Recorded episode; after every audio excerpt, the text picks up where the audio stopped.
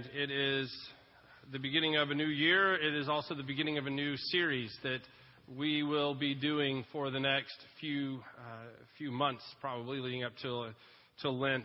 Um, we're going to focus on discipleship. And discipleship is one of those words that uh, gets thrown around a lot in Christian circles, especially around people who speak churchy.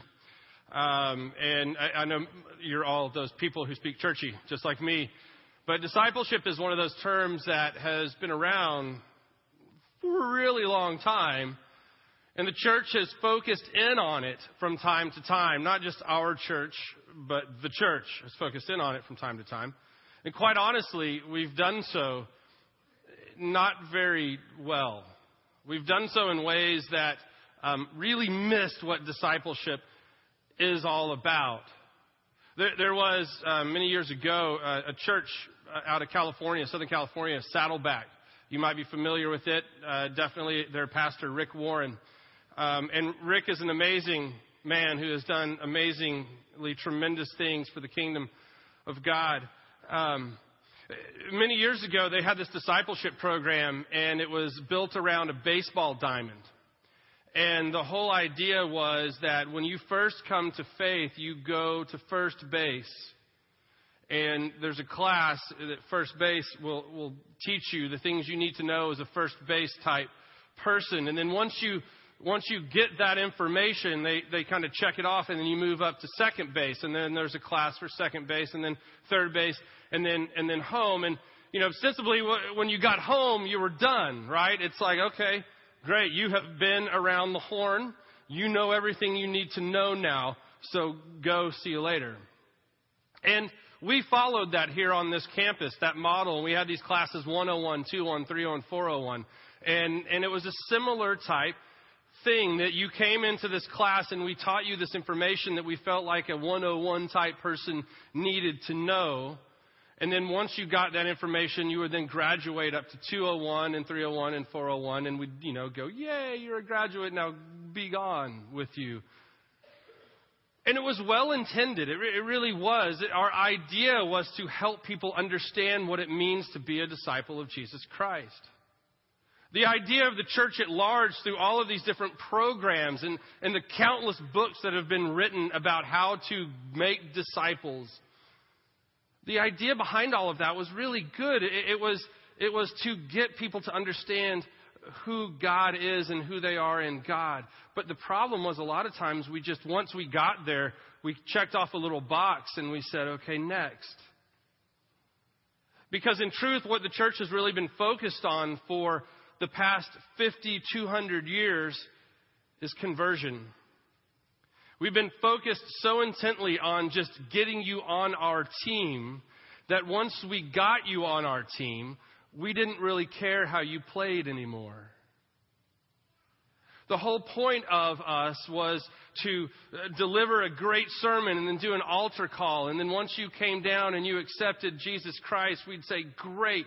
Okay, who doesn't else know him? Where do I go next? The question, do you know where you're going to be tonight if you die? had been uttered by countless churches. And conversion is an amazing thing, and conversion is a great thing, and it is something to be celebrated. When someone comes into the fold, when someone understands what it means to accept Jesus Christ as their Lord and Savior. But if you look what Jesus Christ, our Lord and Savior, did and how he lived his life, he wasn't focused on the conversion. He was focused on the what comes next. Yes, there were conversion moments in the ministry of Jesus, absolutely. But he was primarily focused on 12 guys and the seven, nine women that followed. He was primarily focused on his disciples. See, Jesus was intently aware that just getting people knowledge wasn't going to change who they were. I know a lot about um, musicals. Uh, musical. I was a broad, I was a musical theater minor in college. Thank you. Um, and I, I know. I, I also know how to skin a deer. So deal with. Okay, settle down, people. All right. I am varied. Um, but as much as I know about, uh, we like to play these games in our office. We used to. We haven't done it in a while. Um, and it was like name that tune.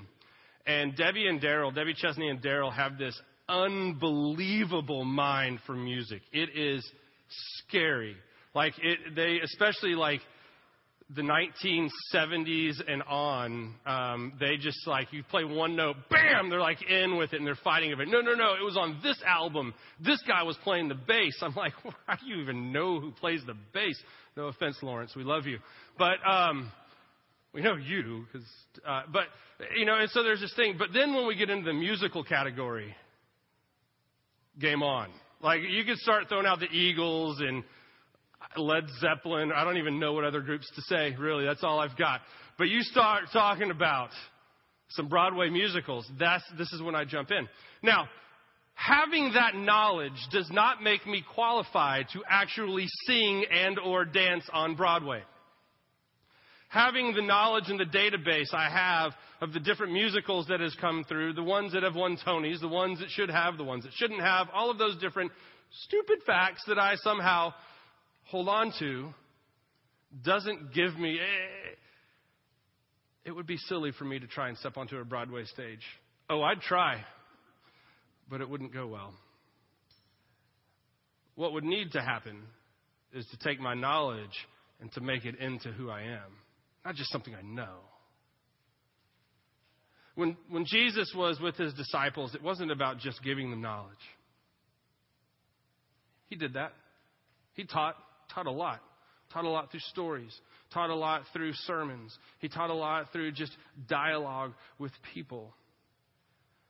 But the point of his time with these men and women wasn't about the knowledge, it was about what he was doing. When Jesus is walking along the beach and he says, Come, follow me, he's not saying, Hey, come know what I know. He's saying, Come be like me. Yes, that includes knowing what I know, but it includes knowing who I am. So much so that you begin to act like I am. So much so that you begin to resemble me. That was the goal of any disciple who followed a rabbi, was to become just like the rabbi. The goal of any disciple. Now, most of the time, disciples would have been chosen at uh, around 10, 11, 12 years of age, somewhere around there, and a rabbi would kind of, they'd raise to the top, and a rabbi would select them, and they would go and they would follow a, a rabbi, and they become like that rabbi in hopes of one day also becoming a rabbi. But if you weren't chosen by that age, by like 13, you're put out to pasture. And what I mean by that is you go do what your father did. If your father was a fisherman and you weren't chosen to follow in the footsteps of a rabbi, you went and you were a fisherman. There's nothing wrong with that.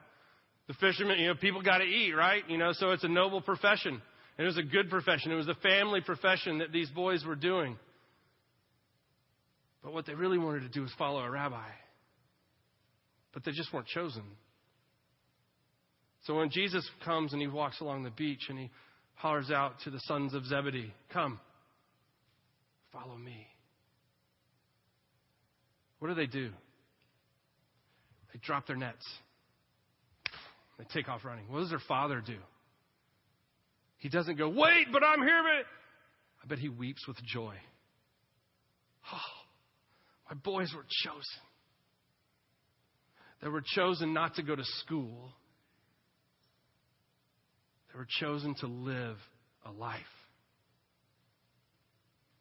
The last words, according to the Gospel of Matthew, that Jesus gives us are these I have been given complete authority in heaven and earth. Therefore, go and make disciples of all the nations, baptizing them in the name of the Father and the Son and the Holy Spirit. Teach these new disciples to obey all the commands I have given you. And be sure of this I'm with you always, even to the end of the age. These are the words of the Lord. Thanks be to God. Now, in this great commission, as we have termed it, you have Jesus giving us our marching orders. Jesus has died. He has conquered death. He's kicked around the earth for another 40 days or so, been with a lot of different te- people. And then he comes to this point where he's with his disciples one last time and he says, Now, go. Go and make disciples. Everything that you have seen me do over the last three years, go and do it. See, here's the problem with the d- discipleship methods that we have used in the past and the way that we've thought about discipleship. We've thought it was just a head thing. And you could come to a class on uh, once a week and you could learn information and people would just download information to you and you could have maybe a little workbook and you write little things in the back of your workbook to help you remember if you're a note taker, a visual learner, whatever. You, you do these things and at the end of that class you're like, okay, great. Now I'm a, now I'm a disciple. That, that's great. And you never see the person who is teaching that class again.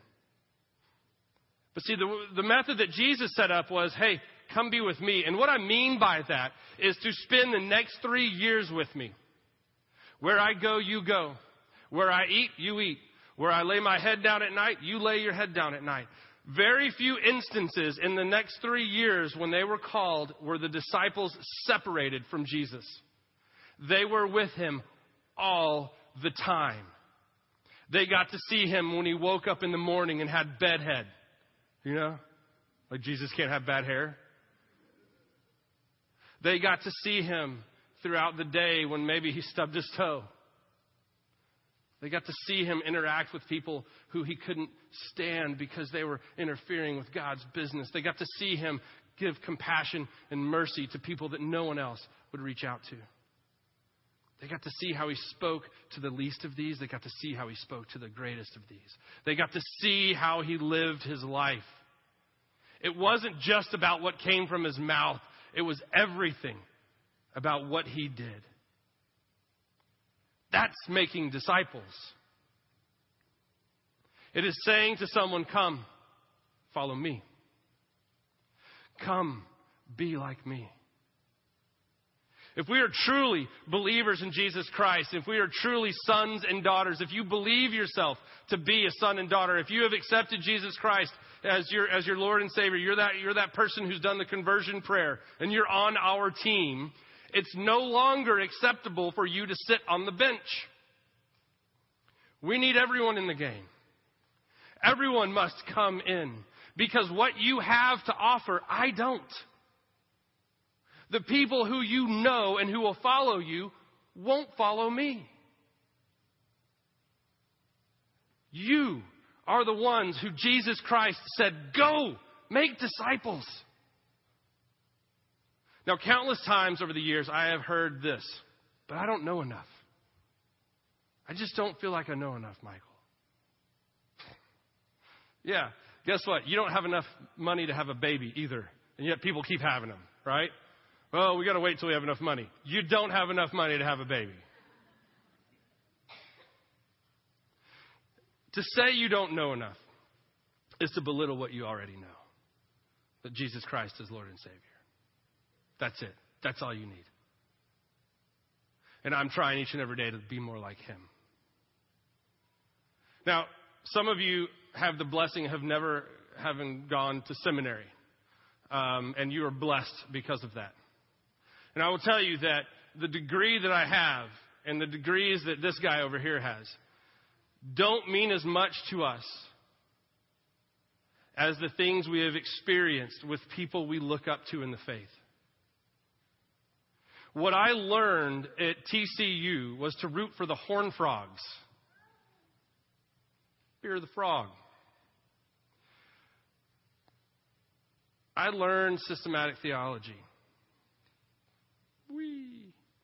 I learned about um, the different ways that the papacy tried to drive the church into the ground, and that Martin Luther nailed his 99 treatise on that chapel door on, on the 31st of October so many years ago. I learned about the Wesley brothers, Charles and John, some of my personal heroes, and some of the things that they did to take the church from what it was into the church that we know today, kind of.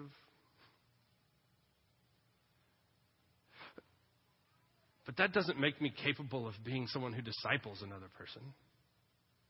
Sure, it may give me some knowledge, and somebody has a question, I'm able to answer a question maybe a little bit better than somebody else because I have some background information or something.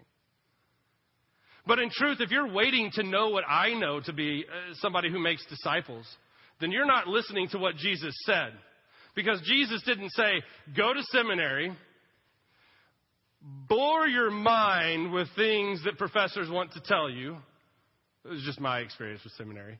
Sit in the back of the class and do the crossword puzzles. Pick up the newspaper from the TCU and criticize it because they don't use any original thought. All they do is said, he said, she said, the entire article. It drove me nuts. Um, like, really? This is a journalism? Okay. Uh, it, it doesn't say do that. It doesn't say wait until you are ready. It says go. Go now. Get up and go make disciples. That is who we are called to be as sons and daughters. We are not called to be people who sit on the couch and criticize those who are in the game. We're called to be people who are in the game. We are called to be people who are in our neighborhoods, sharing the love of God with each other. We are called to be people who say, I love God, and because of that, I love you too. We are called to be people who engage in our communities. Now it says to make disciples of all nations. Somebody came up to me after the first service and said, You know, I've always thought it said in all nations, but it doesn't. It says of all nations. And that's a very big shift in a little word, right? In all nations implies that you can go everywhere and have a little group in every nation, and that checks off the box. But what Jesus says is of all nations. Everybody. Everybody is included in the love of God, and it is our job to see that that is done. Now, the world's kind of big. There's a few people in it. And some of you might be saying to yourself, you know, I don't really feel called to go make disciple of some of the nations across the world. I'm not called to go to Africa. Neither am I, thankfully. I just, I couldn't handle it. God's like, no, you would be no good there. Stay home. There's a, a, a young girl, she's not a young girl anymore, but um, her name's Julie Taylor. And some of you may know Julie Taylor. For the past 15 years of our marriage, Jenna and I have been supporting her. She is a missionary for Campus Crusade for Christ. And what, is she, what she's done over the years is she's been in many um, Anias, you know, Slovenia, and a lot of Onias, uh, those types of countries. Um, and she goes and she lives in these countries for years uh, three, four, years at a time. And she doesn't come in and, and like go, here's a Bible, you know, believe in Jesus. She comes in and she immerses herself in the culture and she becomes a part of a community. And she leads these college aged, um, ma- mainly women, to an understanding of what it means to be a daughter of God. And she spends time there. Now, there was, there was one time that she um, came home back to Texas to that hedonistic place known as College Station because you know they all need Jesus there. When you think of College Station and the Aggies, you think, ooh, heathens, right? Um, but she went to College Station for a little bit, and, and she was there, and, and Jen and I were, you know, we got to see her a little bit more, and we were excited about that, and hoping she'd find some Aggie to to to marry her and whisk her away. But um, instead, God goes, "Hey, stop trying to be in the United States because this isn't where I called you. Go back because you're needed over here. And so she went. And, and I love the fact that um, she does that because selfishly it means I don't have to. Um, and that may sound a little selfish, but um, the people of the Anias and I know that we probably wouldn't get along very well um, because they wouldn't get my sense of humor, much like you, you don't most of the time. Um, but Jenna and I find it a blessing and almost a duty to support Julie. Because Julie is hearing these words, go make disciples of all nations, and she's going. And it doesn't take away anything from the fact that God has said, hey, Michael and Jenna, the nation that you're called to is the mule nation. I've never heard that. Did I just coin that term? This is awesome. Uh, um, you're called here to Alamo Heights.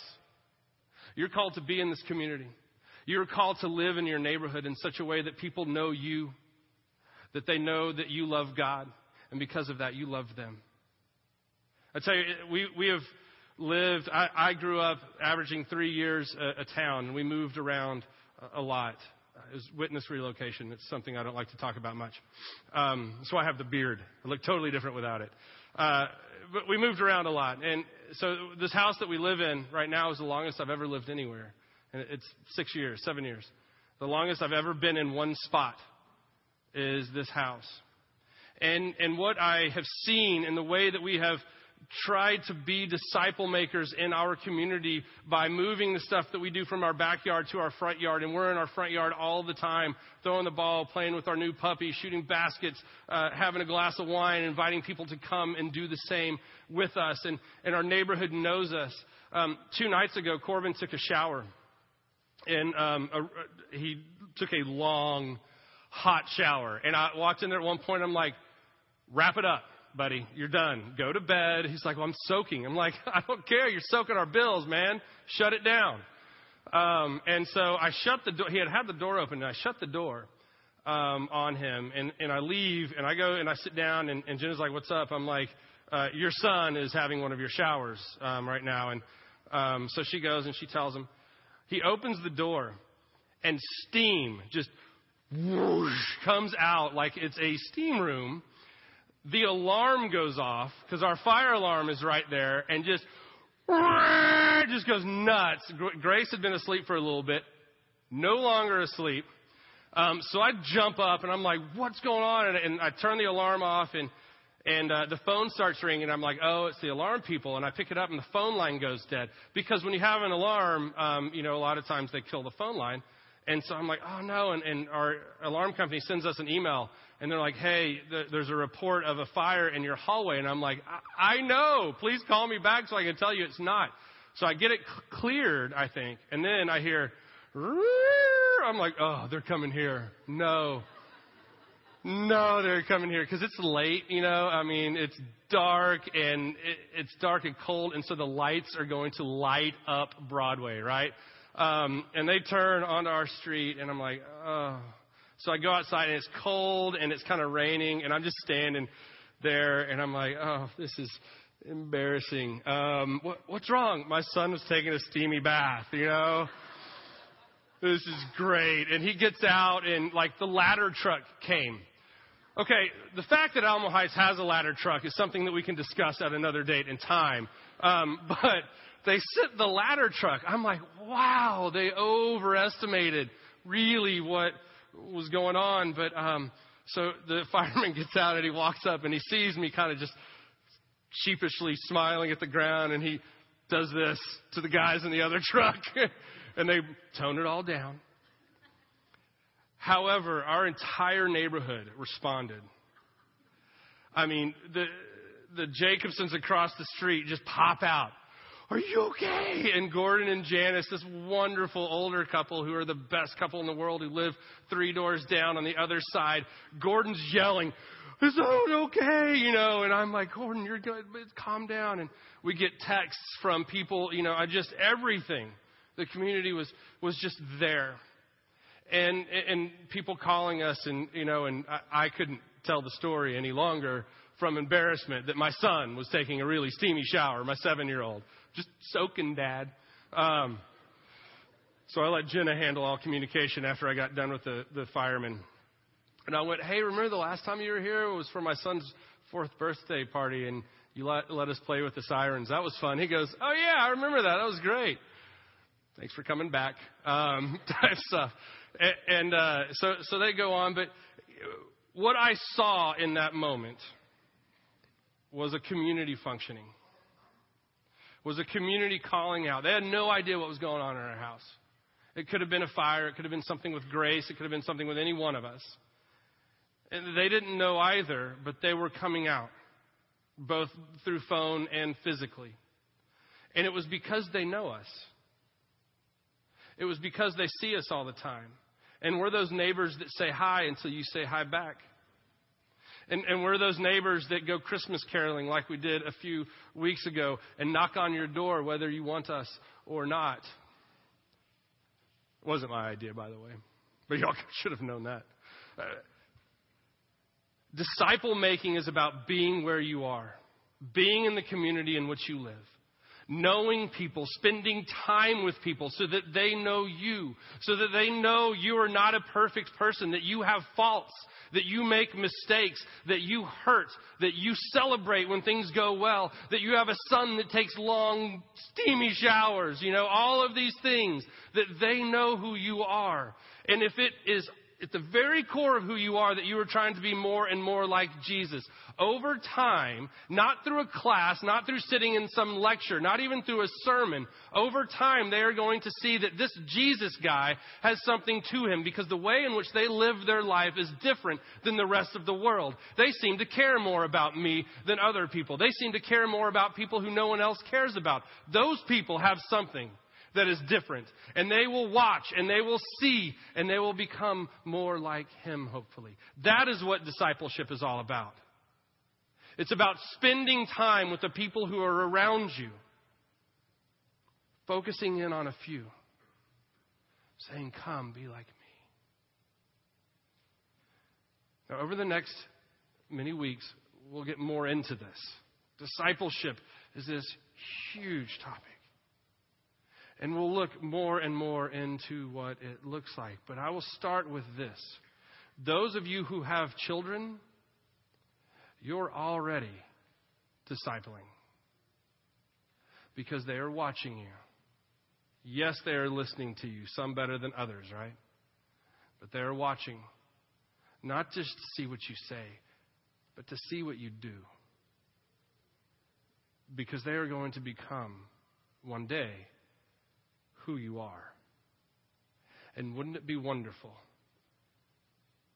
if who they became was a daughter, a son of the Most High God? Because they already are. Let us go and make disciples. Let's pray.